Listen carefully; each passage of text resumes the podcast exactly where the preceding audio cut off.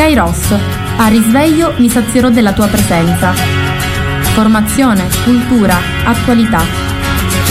Lancia in alto la tua vita come una moneta e lasciala volare più su. La paura di cadere non potrà mai farti male se tu chiedi aiuto lassù cadi poi piangi ma credimi lui è già lì con te. E anche se poi non lo vedi sì lui è già lì perché non c'è fallimento. Se porti Dio dentro di te mi sono visto anch'io quando ero senza Dio e così eccomi qua Buongiorno a tutti da Antonella dai microfoni di Radio Gemini. Oggi martedì 7 giugno. Ecco già siamo quasi alla seconda settimana del mese di giugno, il mese delle ginestre, il mese in cui arriva l'estate, il mese della mietitura, delle ciliegie, il mese di Gesù Nazareno, perché tradizionalmente la festa avrebbe dovuto avere luogo domenica prossima. Questo non sarà possibile a causa delle elezioni. Domenica l'altra sarà il Corpus Domini e quindi dovremo celebrare, celebreremo con solennità, spero, la processione del Corpus Domini. E all'ultima domenica di giugno celebreremo, io mi auguro con grande solennità ma soprattutto con grande devozione, la festa del Nazareno. Dopo due anni di pandemia nei quali l'abbiamo vissuta senza processione, senza carro. Devo dire però che dal punto di vista religioso non abbiamo lesinato celebrazioni e credo che veramente il Signore ci abbia tanto aiutato perché nell'insieme il nostro paese, i nostri due paesi sono stati colpiti dal Covid ma non in maniera proprio ehm, diciamo eclatante e bisogna dire pure che il Signore ci sta aiutando a riprenderci, a riprenderci dal punto di vista salute ma anche dal punto di vista economico perché subito dopo la pandemia è arrivata la guerra il Signore ci deve aiutare. Gesù Nazareno è grande, a Bedamaggi du Carmeno o Bedamaggi sotto i titoli sotto i quali la volete chiamare, ci proteggono e ci sostengono. Un saluto affettuoso a chi mi ascolta, un saluto a Salvino e a tutti gli ospiti di questa casa nella quale Salvino vive, li saluto con grande affetto e nello stesso tempo un saluto affettuoso e un grazie sempre al mio direttore Francesco Lopresti che mi permette di andare in onda. Voglio iniziare questa nostra conversazione con l'omelia che ieri, eh, che l'altro ieri, domenica, domenica di Pentecoste, il Santo Padre ha tenuto in San Pietro in una bellissima liturgia presieduta dalla Basilica Vaticana dal cardinale decano Re. Il Papa ha sottolineato che dallo Spirito impariamo da dove partire, quale via prendere e come camminare, ad amare il qui ed ora del mondo e della Chiesa, fuggendo da, fuggendo da invidie, pettegolezzi, vittimismo e negatività che vengono dal maligno. Leggo da Vatican New e chi scrive è Alessandro Di Bussolo. Mettiamoci alla scuola dello Spirito Santo che ci insegna a ripartire dopo le ferite, portando di nuovo al primo posto ciò che conta, lo sguardo di amore di Dio su di noi, a muoverci nelle nostre scelte ascoltando la sua voce, a camminare insieme come Chiesa, docili a Lui e aperti al mondo. È l'invito che percorre tutta l'omelia di Papa Francesco nella messa della solennità di Pentecoste, presieduta dal cardinale decano Giovanni Battista Re nella Basilica Vaticana nella quale il Papa, presente ma seduto accanto ai cardinali, sottolinea che lo Spirito Santo ci porta ad amare non un mondo e una chiesa ideali, ma quello che c'è alla luce del sole e nella semplicità, mentre lo spirito del male, il maligno, fomenta, fomenta le cose dette alle spalle, i pettegolezzi e le chiacchiere. Francesco inizia la sua meditazione dalle parole di Gesù ai discepoli nel Vangelo di questa solennità, quando spiega che lo Spirito vi insegnerà ogni cosa e vi ricorderà tutto ciò che vi ho detto e si chiede in che senso lo Spirito dà a chi lo riceve questa comprensione nuova e piena?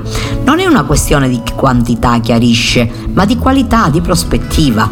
Lo Spirito ci fa vedere tutto in modo nuovo, secondo lo sguardo di Gesù.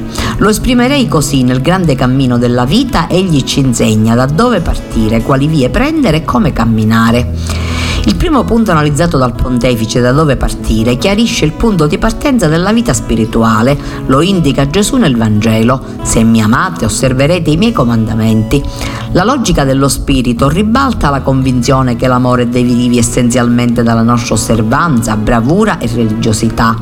Invece lo spirito ci ricorda che senza l'amore alla base tutto il resto è vano e che questo amore non nasce tanto dalle nostre capacità ma è dono suo, è lo spirito d'amore che mette in noi l'amore, è Lui che ci fa sentire amati e ci insegna ad amare, è Lui il motore della nostra vita spirituale. Perché lo Spirito Santo, prosegue Papa Francesco, è una memoria attiva che accende e riaccende nel cuore l'affetto di Dio, che sperimentiamo nel perdono dai peccati e la cui memoria spirituale, sottolinea, è essenzialmente alimentare. Infatti noi tendiamo a ricordare sempre le cose che non vanno, tentati da una voce che ci ricorda i fallimenti e le inadeguatezze e ci dice non ce la farai, non sei capace. Lo Spirito Santo invece ricorda tutt'altro. Sei figlio, sei figlia di Dio, sei una creatura unica, scelta, preziosa, sempre amata, anche se hai perso fiducia in te. Dio si fida di te. E chi obietta che i suoi tanti problemi, ferite e preoccupazioni non si risolvono con facili consolazioni? Il Papa risponde che lui, il consolatore, è pieno è spirito di guarigione e di resurrezione e può trasformare quelle ferite che ti bruciano dentro. Lo spirito spiega, ci insegna a non ritagliare i ricordi delle persone e delle situazioni che ci hanno fatto male, ma a lasciarli abitare dalla sua presenza come ha fatto con gli apostoli e con i loro fallimenti, con Pietro che aveva rinnegato Gesù nella passione, Paolo che aveva perseguitato i cristiani, sbagli e sensi di colpa dai quali da soli non si esce, ma con il consolatore sì perché lo Spirito guarisce i ricordi come? Rimettendo in cima alla lista ciò che conta, il ricordo dell'amore di Dio, il suo sguardo su di noi, così mette ordine nella vita, ci insegna ad accoglierci, a perdonare noi stessi, a riconciliarci col passato, a ripartire. Oltre a ricordarci il punto di partenza, lo spirito, ed è il secondo punto analizzato nell'omelia dal Papa, ci insegna quali vie prendere di fronte agli incroci dell'esistenza, ci suggerisce la strada migliore da prendere. Per questo è importante saper discernere la sua voce da quella dello spirito del male. E il pontefice fa alcuni esempi. Lo Spirito Santo non ti dirà mai che nel tuo cammino va tutto bene, no, ti corregge e poi ti sprona a cambiare, a combattere con le tue falsità e doppiezze, anche se ciò richiede fatica, lotta interiore e sacrificio. Lo spirito cattivo, al contrario, ti spinge a fare sempre quello che ti pare e piace e a credere che hai diritto a usare la tua libertà come ti va. Poi però, quando resti con il vuoto dentro, ti accusa e ti butta a terra. Lo Spirito Santo che nel cammino ti corregge non ti lascia mai a terra, ti prende per mano e ti consola e ti incoraggia sempre. Quindi chiarisce Papa Francesco, quando vedi che si agitano in te amarezza, pessimismo e pensieri tristi, questo non viene mai dallo Spirito Santo, viene dal male, che si trova a suo agio nella negatività e per strategia alimenta l'insofferenza, il vittimismo, fa sentire il bisogno di piangersi addosso e di reagire ai problemi criticando, addossando tutta la colpa agli altri, ci rende nervosi, sospettosi e lamentosi. Lo Spirito Santo, al contrario, invita a non perdere mai la fiducia, a ricominciare sempre come? Mettendoci in gioco per primi, senza aspettare che sia qualcun altro a cominciare, e poi portando a chiunque incontriamo speranza e gioia, non lamentele, a non invidiare mai gli altri, ma a rallegrarci dei loro successi. Inoltre, prosegue il Papa, lo spirito è concreto, non idealista, ci vuole concentrati sul qui e ora, perché il posto dove stiamo il tempo che viviamo sono i luoghi della grazia. Lo spirito del male invece vuole portarci con la testa altrove, spesso ci ancora al passato, ai rimpianti, alle nostalgie, a quello che la vita non ci ha dato, oppure ci proietta nel futuro alimentando timori, paure, illusioni e false speranze. Lo Spirito Santo no, ci porta ad amare qui e ora, non un mondo ideale, una chiesa ideale, non una congregazione religiosa ideale, ma quello che c'è, alla luce del sole, nella trasparenza, nella semplicità. Quanta differenza con il maligno che fomenta le cose dette alle spalle. Quanta differenza appunto con il maligno che fomenta le cose che, che, che, che stanno alle spalle, alle spalle, i pettegolezzi, le chiacchiere. Lo spirito ci vuole insieme, ci fonda come Chiesa è oggi. E questo è il terzo e ultimo aspetto analizzato da Francesco. Insegna alla Chiesa come camminare. I discepoli, infatti, erano rintanati nel cenacolo. Poi lo spirito scende, li fa uscire, li fa aprire a tutti. In ogni epoca lo spirito ribalta i nostri schemi e ci apre alle sue novità. Sempre insegna alla Chiesa la necessità vitale di uscire, il bisogno fisiologico di annunciare, di non restare chiusa in se stessa, di non essere un gregge che rafforza il recinto, ma un pascolo aperto perché tutti possano nutrirsi della bellezza di Dio, di essere una casa accogliente senza mura di divisione. Lo spirito montano, infine, ricorda il pontefice, preme perché ci concentriamo solo sui nostri problemi e interessi, sulla difesa strenua delle nostre apparenze nazionali e di gruppo. Lo Spirito Santo no, invita a dimenticare di se stessi, ad aprirsi a tutti e così ringiovanisce la Chiesa, ma è Lui che la ringiovanisce, non noi, perché la Chiesa non si programma, i progetti di ammodernamento non bastano. Lo Spirito ci libera dall'ossessione delle urgenze e ci invita a camminare su vie antiche e sempre nuove, quelle della testimonianza, della povertà, della missione per liberarci da noi stessi e inviarci al mondo. A braccio, Papa Francesco sottolinea che è curioso come lo Spirito Santo che la mattina di Pentecoste crea divisione di lingue, di atteggiamenti, ed è autore del chiasso allo stesso tempo e l'autore dell'armonia. Divide con le con la varietà dei carismi, ma è una divisione finta perché poi inserisce l'armonia. Questa è la ricchezza della Chiesa.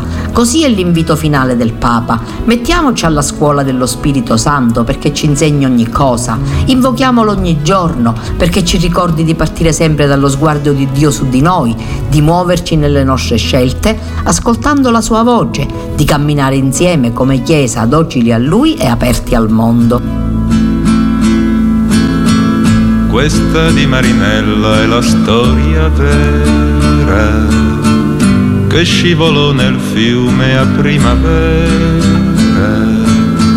ma il vento che la vide così bella dal fiume la portò sopra una stella, sola senza il ricordo di un dolore vivevi senza il sogno d'un amore, ma un re senza corona e senza scorta bussò tre volte un giorno alla tua porta. Bianco come la luna e il suo cappello, come l'amore rosso il suo mantello tu lo seguisti senza una ragione, come un ragazzo segue un aquilone.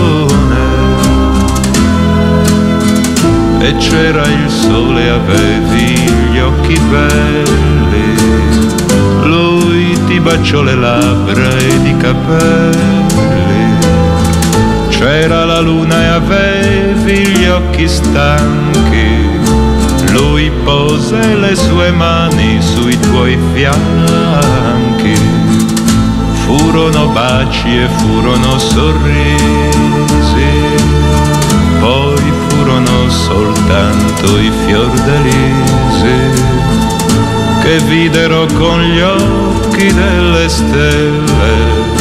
Fremere al vento e ai baci la tua pelle Dicono poi che mentre ritornavi nel fiume chissà come scivolavi è lui che non ti volle creder morta bussò cent'anni ancora alla tua porta.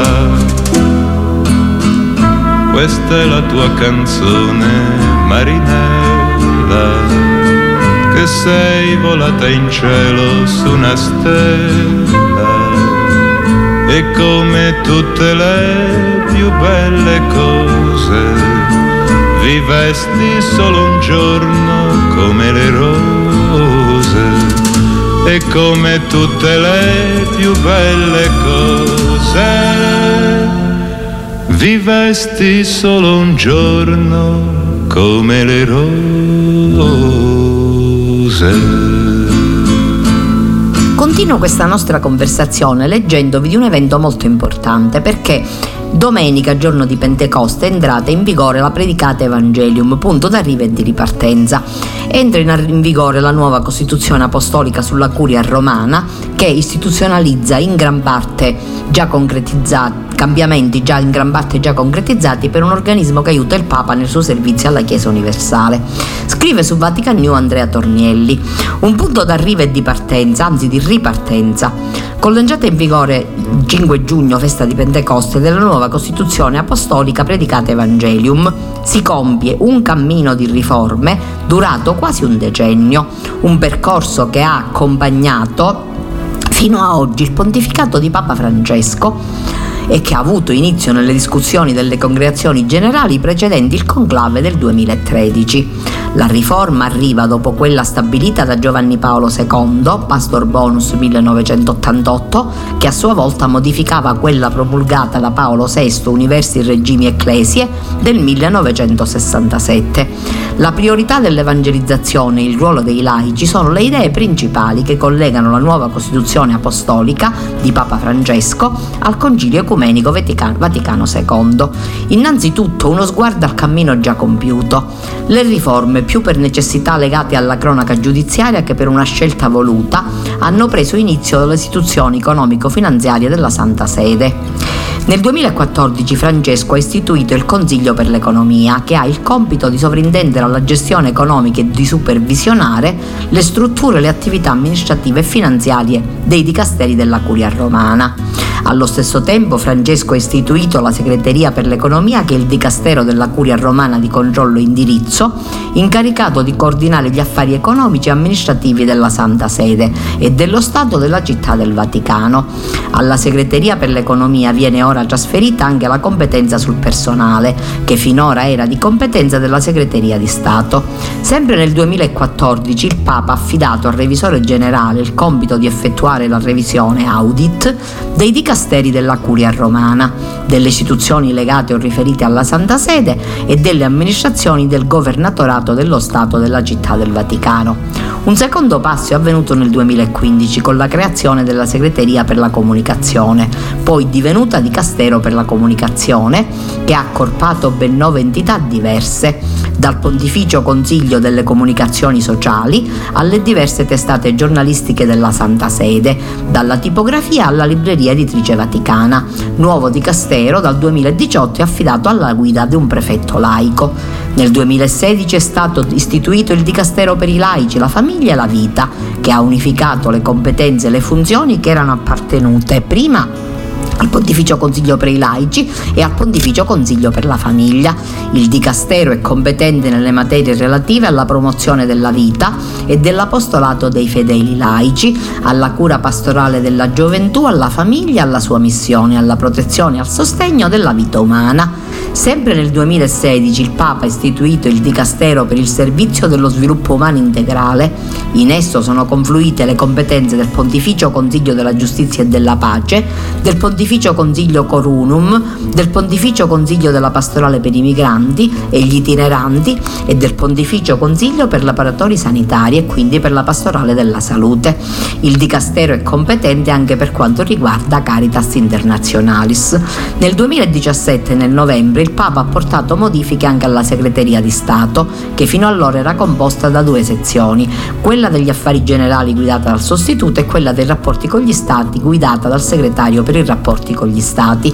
Francesco ha infatti istituito una terza sezione, denominata sezione per il personale di ruolo diplomatico della Santa Sede, rafforzando l'attuale ufficio del delegato per le rappresentanze pontificie. La sezione, che dipende dalla segreteria di Stato con un proprio segretario, vuole dimostrare la l'attenzione e la vicinanza del Papa al personale diplomatico. Si occupa esclusivamente della questione relativa alle persone che lavorano o si preparano al servizio diplomatico presso la Santa Sede. Un ulteriore passo è avvenuto nel febbraio 2022. Papa Francesco ha modificato con un motu proprio la struttura interna della Congregazione per la dottrina della fede, separando nettamente con l'istituzione di due distinte sezioni le competenze dottrinali e quelle disciplinari e assegnando a ciascuno un segretario. Il cardinale prefetto del Dicastero avrà quindi due vice.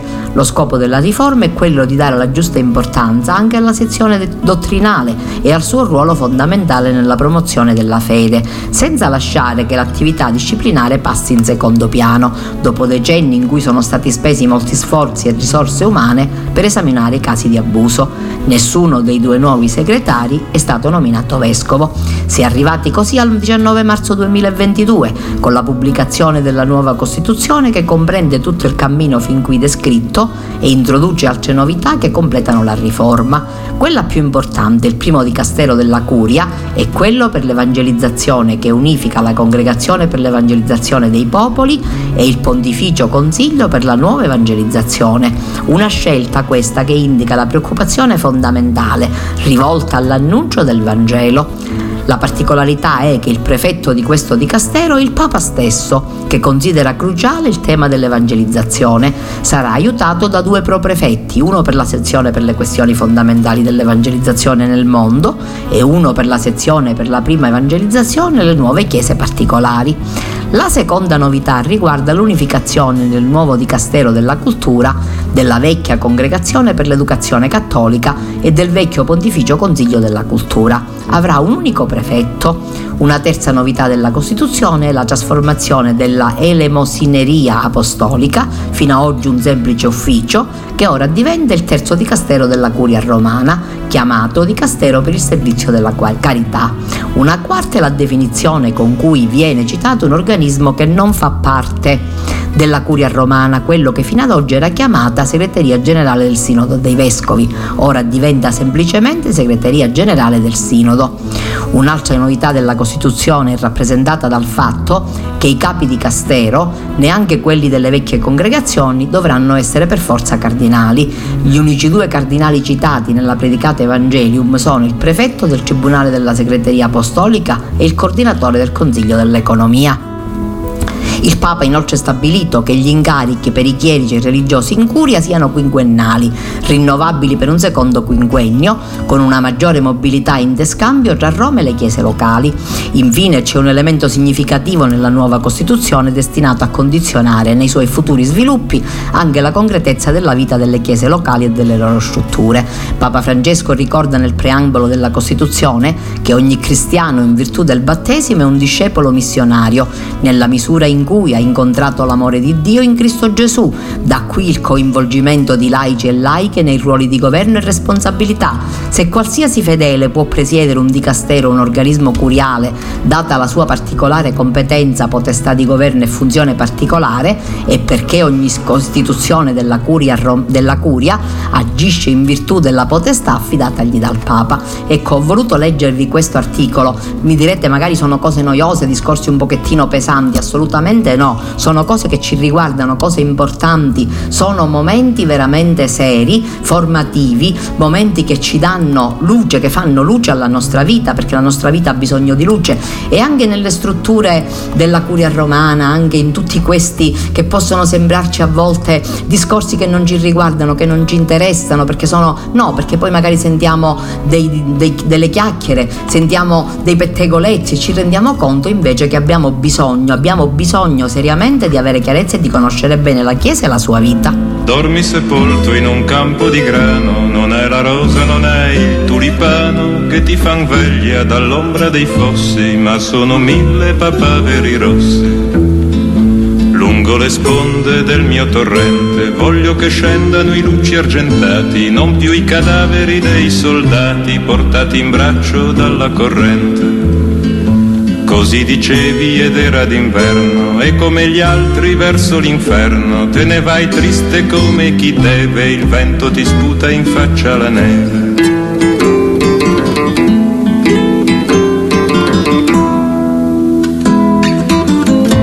Fermati Piero, fermati adesso, lascia che il vento ti passi un po' addosso, dei morti in battaglia ti porti la voce, chi diede la vita ebbe in cambio una croce.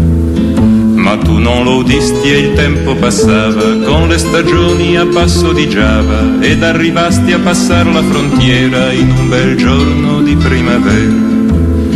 E mentre marciavi con l'anima in spalle, vedesti un uomo in fondo alla valle che aveva il tuo stesso identico umore, ma la divisa di un altro colore.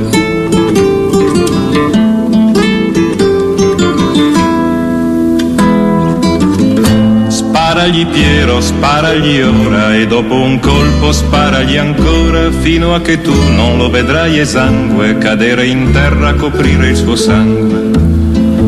E se gli sparo in fronte o nel cuore, soltanto il tempo avrà per morire, ma il tempo a me resterà per vedere, vedere gli occhi di un uomo che muore.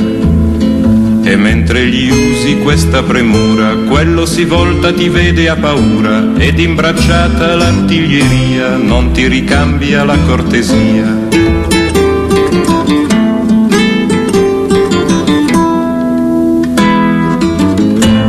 Cadesti a terra senza un lamento e ti accorgesti in un solo momento che il tempo non ti sarebbe bastato a chieder perdono per ogni peccato. Cadesti a terra senza un lamento e ti accorgesti in un solo momento che la tua vita finiva quel giorno e non ci sarebbe stato ritorno. Ninetta mia, crepare di maggio, ci vuole tanto, troppo coraggio. Ninetta bella, dritto all'inferno, avrei preferito andarci in inverno. E mentre il grano ti stava a sentire, dentro alle mani stringevi il fucile, dentro alla bocca stringevi parole, troppo gelate per sciogliersi al sole.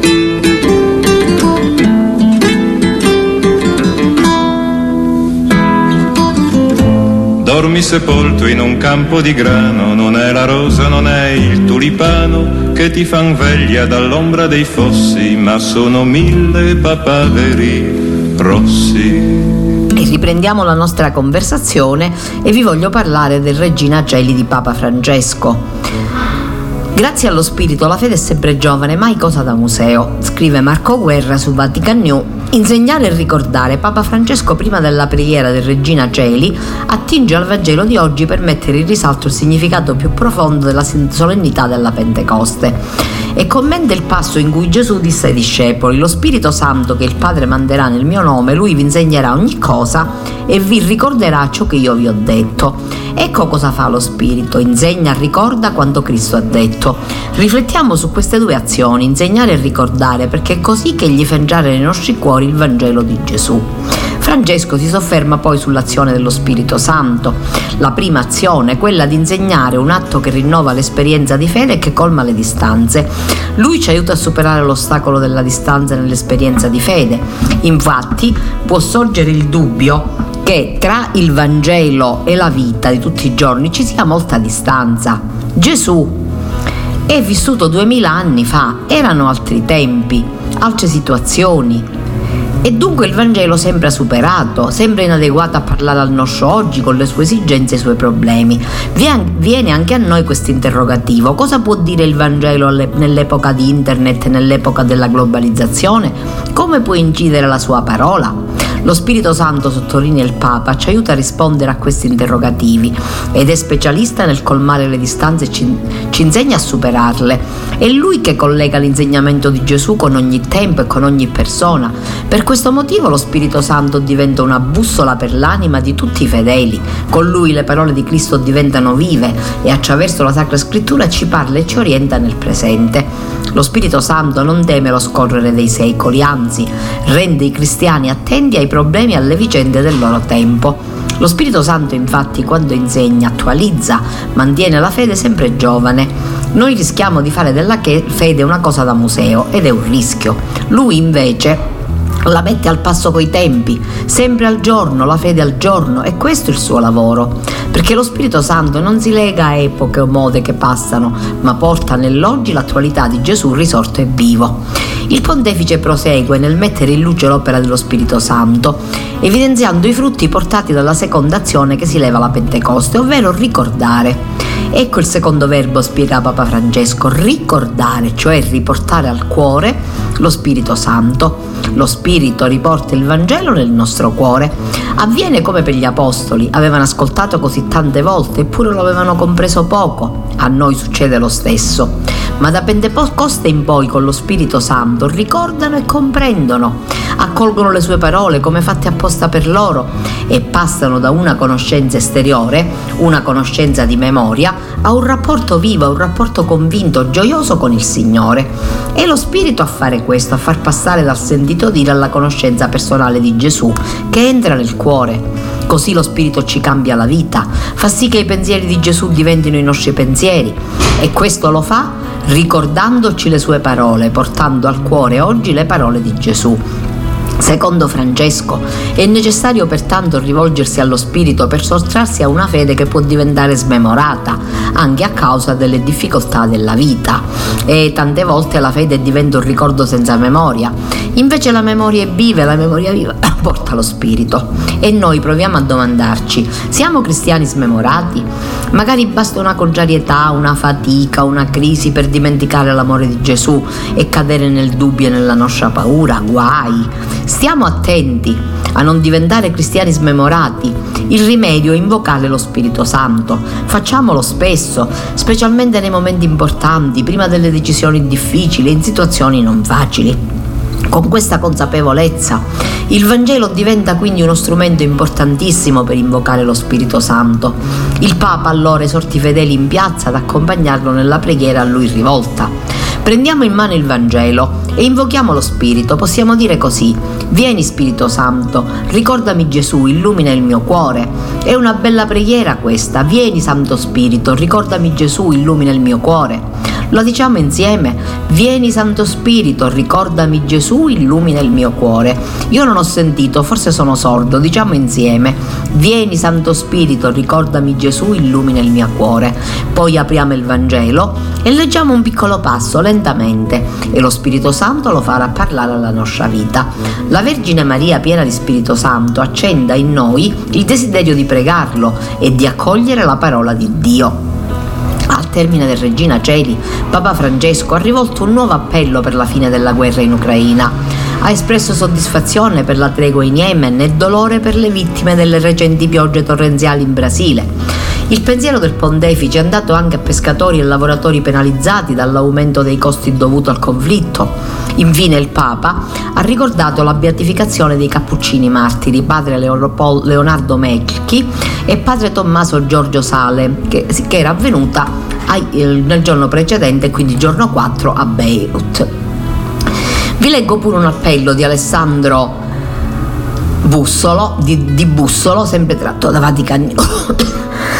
Il Papa ha rivolto un nuovo appello per la fine della guerra. Rinnovo l'appello ai responsabili delle nazioni, non portate l'umanità alla rovina, per favore. Si rimettano in atto veri negoziati, concrete trattative per, non, per cessare il fuoco e per una soluzione sostenibile. Si ascolti il grido disperato della gente che soffre, si abbia rispetto per la vita umana a cento giorni dall'inizio dell'aggressione armata dell'Ucraina e ancora più accorato se possibile. Lo dice il Papa dopo la preghiera del Regina Celi, ma ora a cento giorni è calato nuovamente l'incubo della guerra che è la negazione del sogno di Dio, popoli che si scongiano, popoli che si uccidono, gente che anziché avvicinarsi viene allontanata dalle proprie case. E mentre la furia della distruzione e della morte imperversa e le contrapposizioni divampano alimentando un'escalation sempre più pericolosa per tutti, rinnovo l'appello ai responsabili delle nazioni, non portate l'umanità alla rovina. Per favore, non portate l'umanità alla rovina. si mettano in atto veri negoziati, concrete trattative per un cessate il fuoco e per una soluzione sostenibile. Si ascolti il grido disperato della gente che soffre, lo vediamo sui media tutti i giorni, si abbia rispetto della vita umana, si fermi la macabra distruzione di città e villaggi dappertutto, continuiamo per favore a pregare e impegniamoci per la pace senza stancarci. Purtroppo in Ucraina si segnala l'ennesima giornata di combattimenti. Le truppe russe hanno attaccato nelle ultime 24 ore 32 località nelle regioni di Lungask e Donetsk nell'Ucraina orientale, uccidendo almeno 4 persone. Si combatte ancora e non è stata risparmiata neppure Kiev, con diverse esplosioni che hanno colpito la capitale causa, causate da missili russi lanciati da un bombardiere. Quindi Francesco riguarda, ricorda i due missionari che a Beirut sono stati beatificati, due missionari libanesi in un contesto ostile. Diedero prima prova di un'incrollabile fiducia in Dio e di abnegazione per il prossimo e il loro esempio rafforzi la nostra testimonianza. Erano giovani, non avevano 35 anni. C'è soddisfazione anche nelle parole del pontefice per quanto riguarda la soluzione dello Yemen, però vi voglio leggere qualcosina in più rispetto a questi due seminari, a questi due missionari. Lo dice il cardinale Semerario. I martiri sono coloro che vengono feriti a causa di Cristo e proprio perché hanno ottenuto di essere feriti a causa del suo nome lo amano ancora di più, così insegnava Sant'Ambrogio. E martiri uccisi in odium fidei, quindi nodi alla fede, sono stati Leonardo Melchi e Tommaso Giorgio Sale, sacerdoti dell'ordine dei frati minori cappuccini. Lo spiega il cardinale Marcello Semeraro, prefetto della Congregazione delle Cause dei Santi, durante la cerimonia di beatificazione a Beirut, il Libano dei due religiosi. La loro storia si intreccia con il genocidio degli armeni che registrò anche stragi di cristiani di altri riti. Risale alla fine del XIX secolo l'ordine delle autorità dell'impero ottomano di eliminare armeni e cristiani, ma la persecuzione divenne particolarmente violenta dopo l'inizio della Prima Guerra Mondiale. Il movimento nazionalista dei giovani turchi voleva estinguere anche le minoranze religiose e nel novembre del 1914 il governo dell'impero ottomano richiese di segnalare i conventi dei frati cappuccini nella regione mesopotamica perché ritenuti estranei dall'impero ostile all'Islam. Vittime di quest'ondata di odio furono anche i due cappuccini che scelsero di andare in missione in Mesopotamia in quegli anni e si dedicarono all'apostolato, alla predicazione, all'amministrazione dei sacramenti e all'attività didattica nella scuola della missione di Mardin. Proprio in questo convento Leonardo Melchi decise di restare nel dicembre 1914, mentre tutti gli altri cappuccini cercarono rifugio in un luogo più sicuro per continuare a prendersi cura di un anziano confratello. Il 5 giugno del 1915 fu arrestato e successivamente sottoposto a torture e violenze, finché insieme con altri compagni fu ucciso a colpi di pietre e di pugnalate e scimitarra.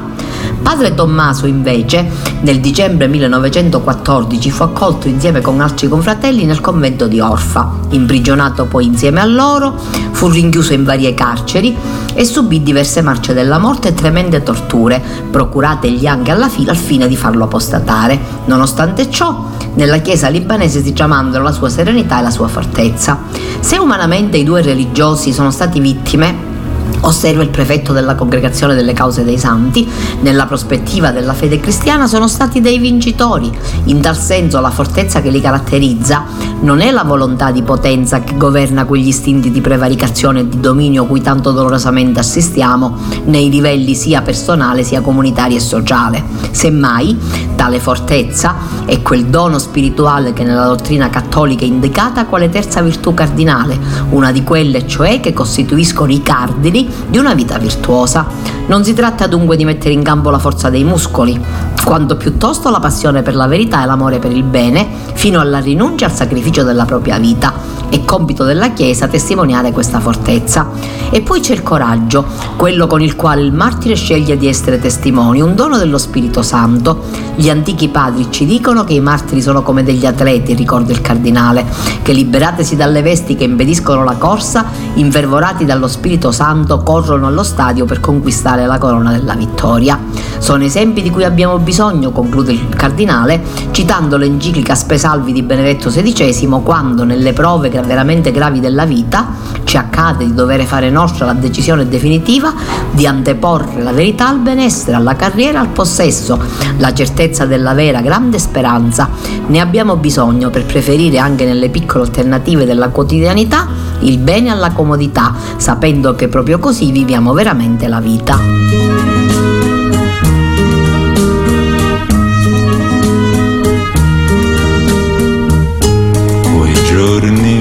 Perduti a rincorrere il vento, a chiederci un bacio e volerne altri cento.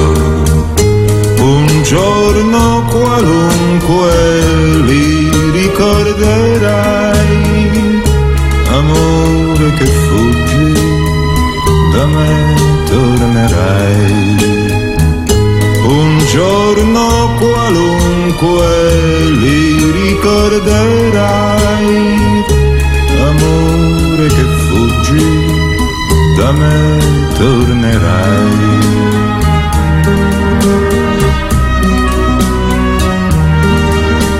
E tu che con gli occhi d'un altro colore mi dici le stesse parole d'amore. Fra un mese, fra un anno, scordate le avrai, amore che vieni, da me fuggirai. Fra un mese, fra un anno, scordate le avrai, amore che vieni, da me fuggirai.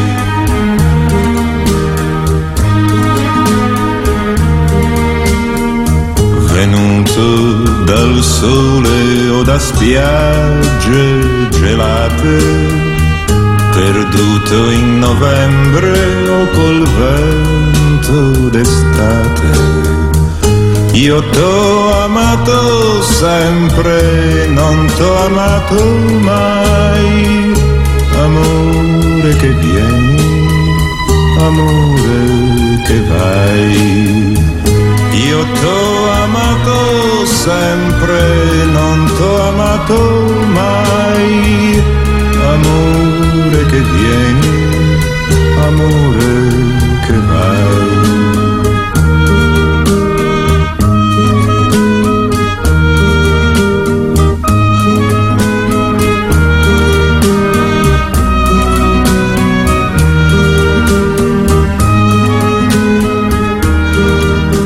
Tristezza vi do questa notizia bruttissima secondo la quale sono stati uccisi in chiesa 21 morti. Pentecoste di sangue in Nigeria, dove uomini armati di fucili hanno aperto il fuoco contro i fedeli dentro una chiesa cattolica nel sud-ovest del paese, uccidendo diverse persone, tra cui molti bambini che celebravano la solennità. Secondo una prima ricostruzione, il comando avrebbe anche fatto uso di esplosivi sul finire della messa. L'attacco è avvenuto nella chiesa di San Francesco Saveri a Owo, nello stato di Ondo, finora uno dei più pacifici del paese. Il bilancio ufficiale delle persone uccise nel massacro è di 21 morti, mentre domenica i testimoni avevano parlato tra 25 e 50 morti. L'identità e il movente degli aggressori non sono stati chiariti. Le autorità devono però fornire dettagli dell'attacco. Il portavoce della Polizia di Stato di Ondo ha fatto sapere che la polizia rilascerà presto un'ulteriore dichiarazione. Al dolore generale si è unito anche il Papa, che ha pregato per queste vittime dolorosamente colpite in un momento di festa e fida queste persone al Signore perché invi il suo spirito e possa consolare anche le persone, i loro cari. Secondo quanto riportato dall'agenzia Reuters, oltre alle vittime vi è un numero imprecisato di feriti molto gravi. La paura adesso è per i feriti che seppur immediatamente soccorsi e trasportati in ospedale, rischiano di non sopravvivere a causa delle profonde lesioni e della scarsità dei mezzi sanitari.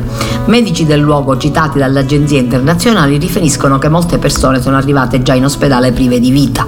In queste ore circolano anche appelli per le donazioni di sangue, soprattutto tramite le reti sociali. La diocesi di Ondo ha smentito che siano stati rapiti sacerdoti o fedeli.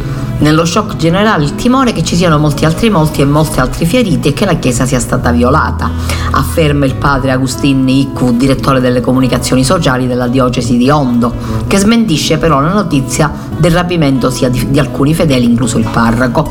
I sacerdoti sono al sicuro, spiega, e anche il vescovo è con loro in questo momento difficile. Proprio il vescovo chiede in questi attimi di terrore di mantenere la calma, di rispettare la legge e di pregare perché la pace e la normalità tornino nella comunità e nel paese. L'identità dei colpevoli è sconosciuta, mentre la situazione ha lasciato la comunità devastata. Tuttavia, per il momento le agenzie di sicurezza sono state dispiegate nella comunità per gestire la situazione. Quanto avvenuto in Nigeria ha radici lontane, va ricordato che da quasi vent'anni gruppi estremisti e terroristici commettono attentati sia nei confronti dei cristiani che nei confronti dei musulmani. L'episodio si inserisce in un contesto sociale molto particolare. Dire che in Nigeria è in corso una strategia anticristiana sarebbe un'analisi miope, ha affermato in un'intervista a Vatican New Alessandro Mondeduro, direttore della fondazione Aiuto alla Chiesa che soffre, mentre invece quello che possiamo e dobbiamo fare, oltre ad essere vicini con la preghiera alla sofferenza dei nostri fratelli, è mobilitare iniziative che spingano le autorità nigeriane ad azioni concrete per frenare il fenomeno del terrorismo che sta mettendo di ginocchio tutte le comunità in un paese di oltre 200 milioni di abitanti. Ecco, lo sapete che non vi do mai eh, notizie sconvolgenti e notizie che possono essere brutte, però purtroppo questo è qualcosa di molto serio, allora dobbiamo pregare tantissimo perché ci possa essere pace e serenità anche in questi paesi del mondo dove ci sono delle situazioni un po' difficili. E detto questo, prima di passare ai saluti vi do la ricetta. Oggi cassateddi. E allora, 250 g di ricotta scolata, molto ben scolata, la mettete in frigo, la condite, io ci metto circa 5 cucchiai di zucchero, la lasciate marinare e poi la, la lavorate un pochettino. La nostra ricotta è talmente fina che non ha bisogno di essere passata a setaccio.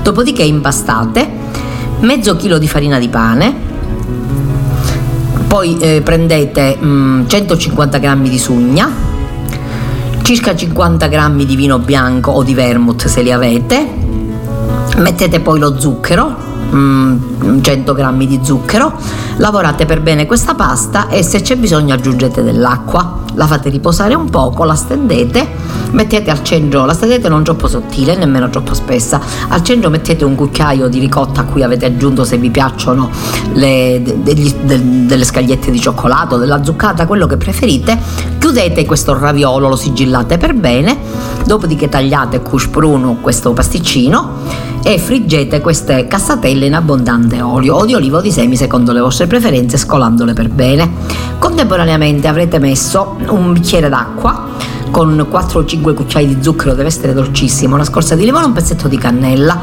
Fate cuocere il tutto a, fiamma bassa fino a quando questo liquido, che è il famoso cileppo, non si sarà ridotto alla metà. Dopodiché, sulle cassatelle un pochino tiepide, né calde né fredde, spennellate questo cileppo, sciroppo in italiano, condite con zucchero e cannella, lasciate raffreddare e assaggerete le buonissime antiche cassatelle cammaratesi. E detto questo, passo ai saluti. Vi do appuntamento a venerdì sui nostri microfoni, vi ringrazio per l'attenzione, vi invito a seguire la nostra radio, vi invito a collegarvi con noi quando potete perché cerchiamo di farvi compagnia. Vi invito a pregare tantissimo il cuore di Gesù perché questo è il mese di cuore di Gesù, Gesù Nazareno la cui festa celebreremo fra poco, a pregare per il Papa, per le intenzioni per la pace e per tutte le nostre famiglie e per la nostra comunità. Grazie a tutti e una buona settimana, una buona giornata da Antonella da Radio Gemini. Kairos, a risveglio mi sazierò della tua presenza. Formazione, cultura, attualità. Lancia in alto la tua vita come una moneta